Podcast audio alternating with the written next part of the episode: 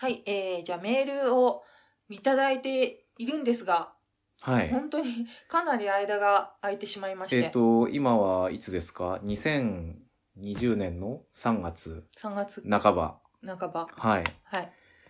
えっ、と、いただいたのが2019年9月4日。まあでも、でも、9月の、ね、10、何日 ?9 月の18に入院してるんだから、うん。え、そんな昔か。そう、めっちゃ昔や。はい。10月？10月じゃない ?10 月かそれ、は10月。あうん。だから、まあ、すいませんでした。すいませんでした。とかくすいませんでした。とかくすみませんでした。はい。それじゃあ、えー読みますね。はいうんはい。えー9月13日のお便り。はい。春金賞の回想。春金賞の回の感想。はい。はい。はい。お疲れ様です。小太郎です。はい。春金賞の回の感想というか、この回を聞いたのを機に、未読だった春金賞を読みましたので、その感想です。はいあらすじだけ読んで想像するような純愛の話じゃないし、マゾヒズムを描いたものでもないし、短美主義を描いたと言われると、それも一面ではあるが本質ではないと思います。ルポルタージュという形式を取ることで、サスケの淡々と描き、それを容赦なく読者に突きつけてくる。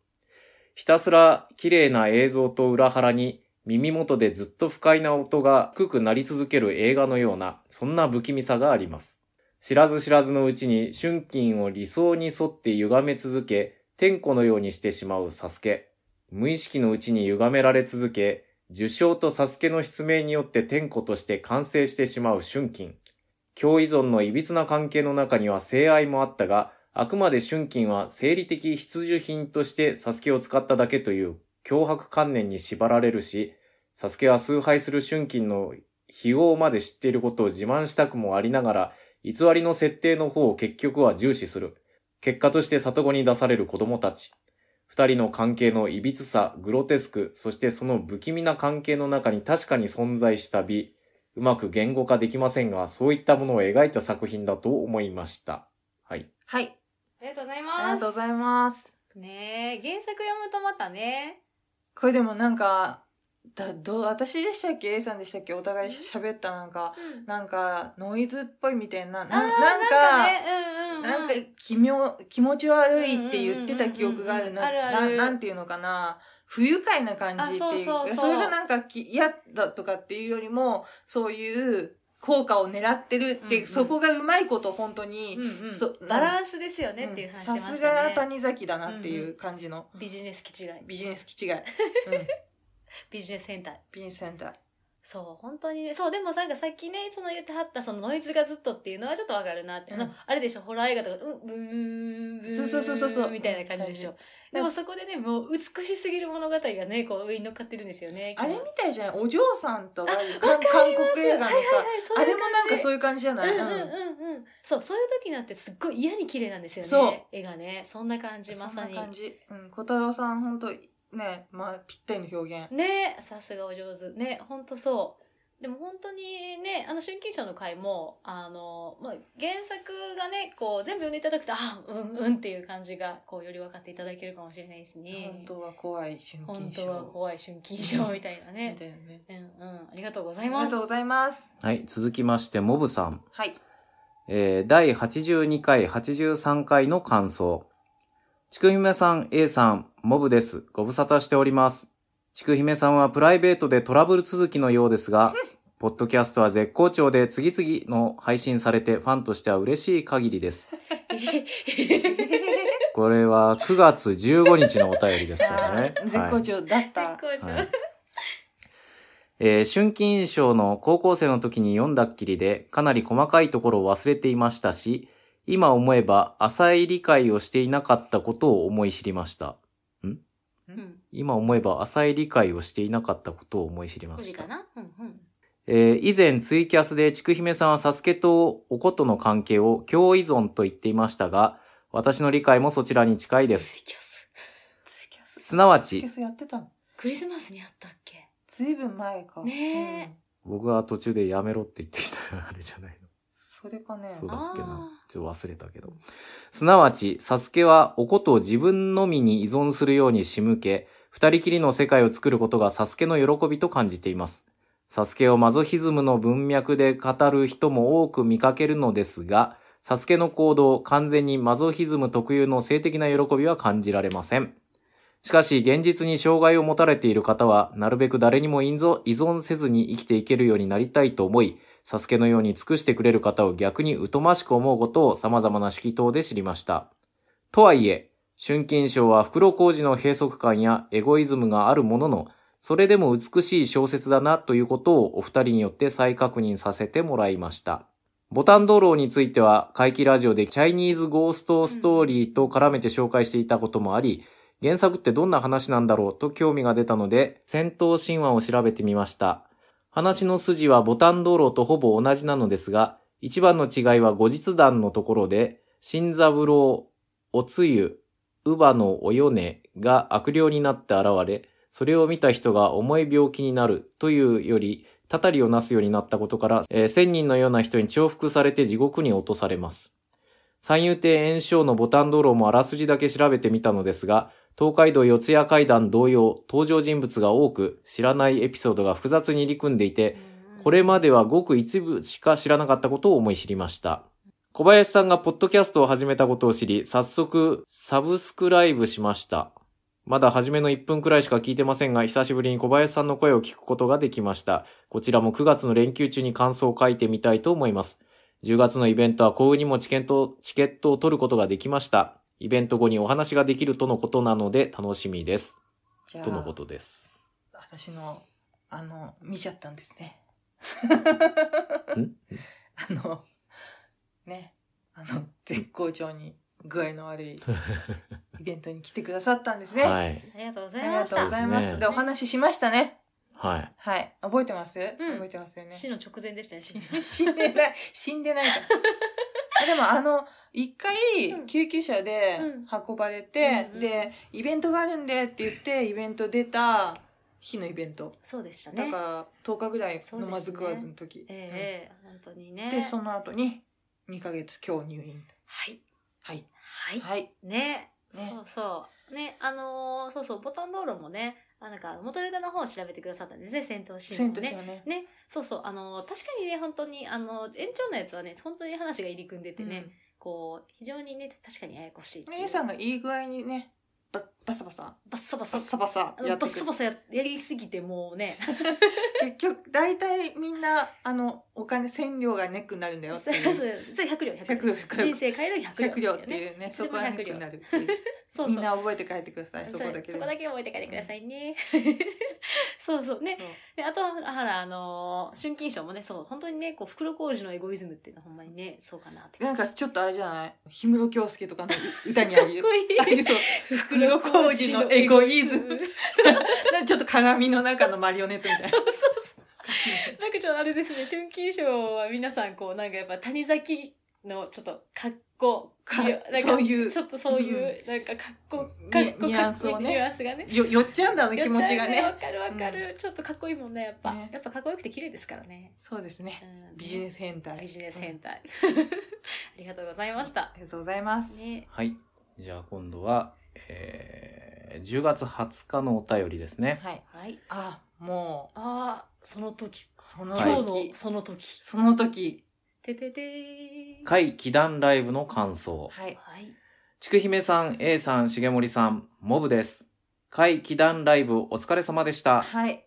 ちくひめさんとはデザフェス以来、かっこ生クリーム入りジャムパンを差し入れた時。A さん、しげもりさんとは初対面でした。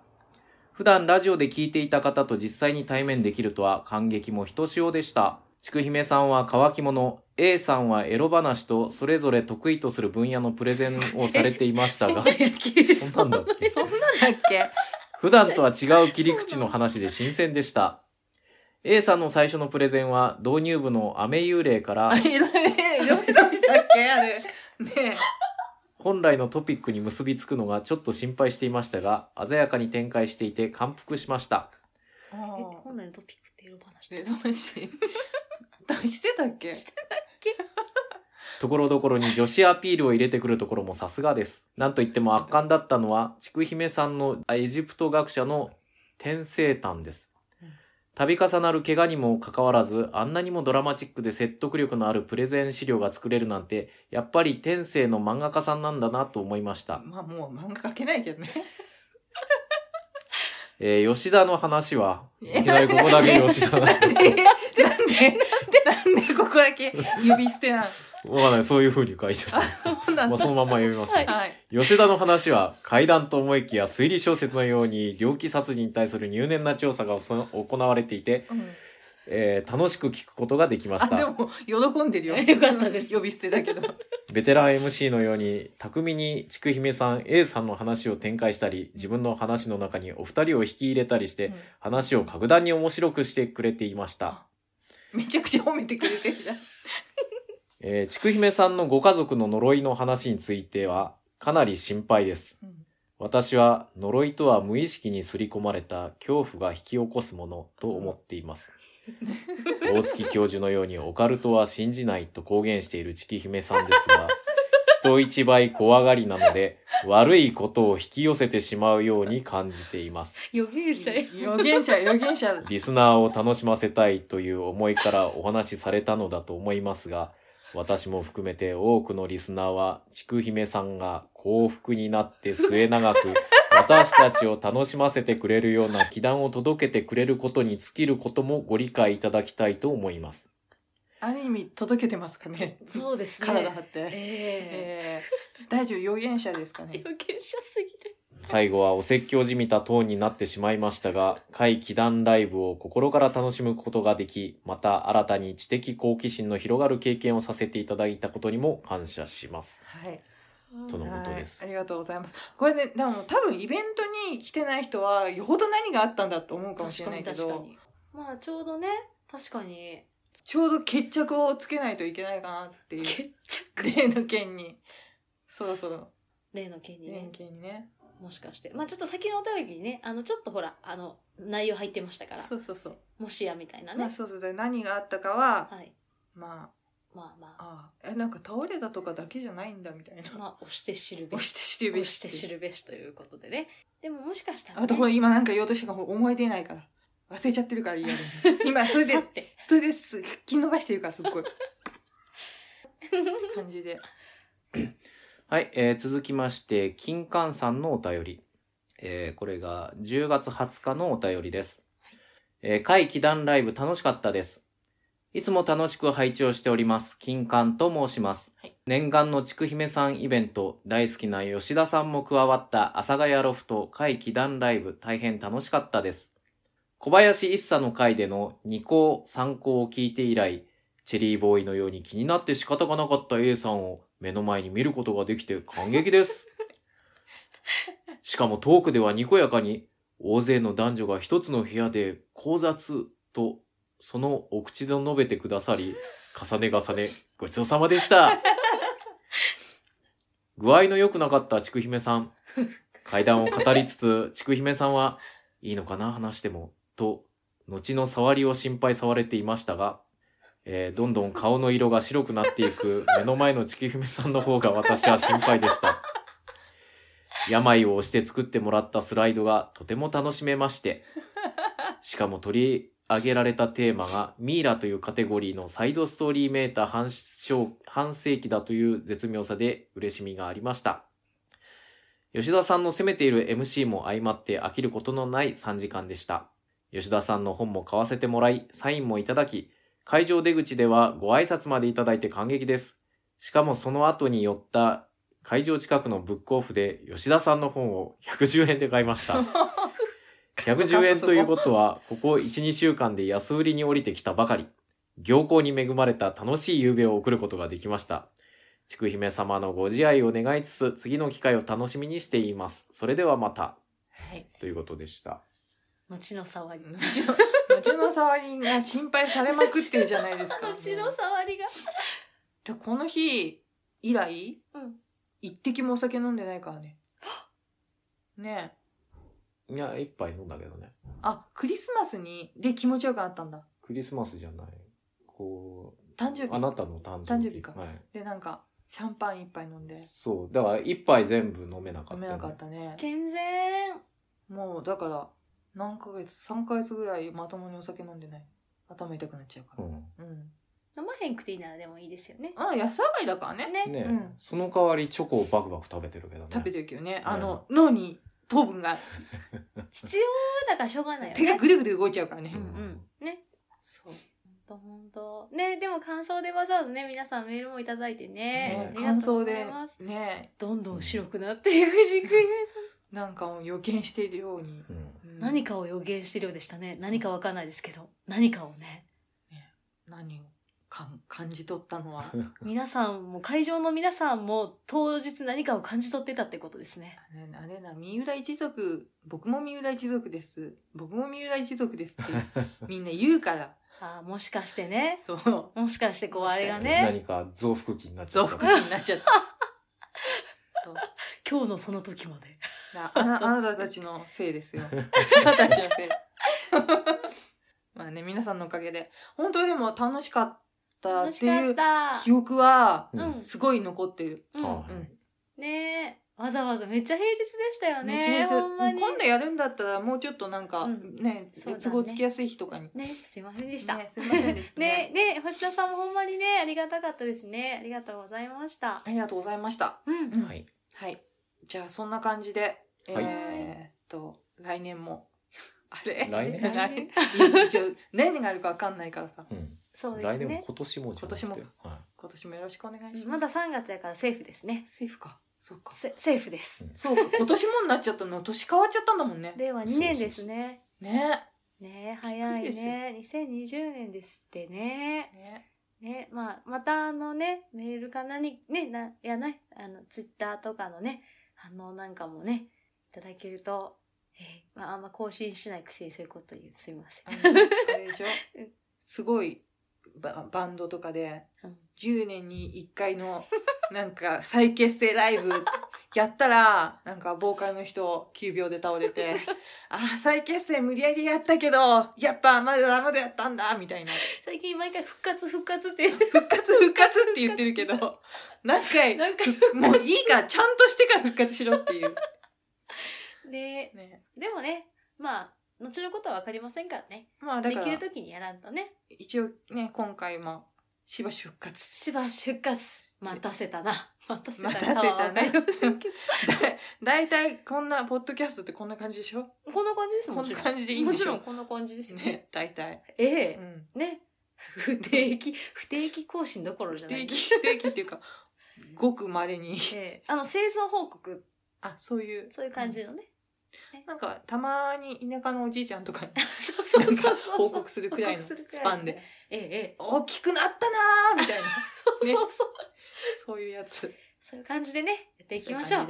はい。はいじゃあまた来年おっと？もっと？また、来週また来週？また近いうちにね。近いうちにはーい。はいありがとうございますありがとうございまはいありがとうございましたした。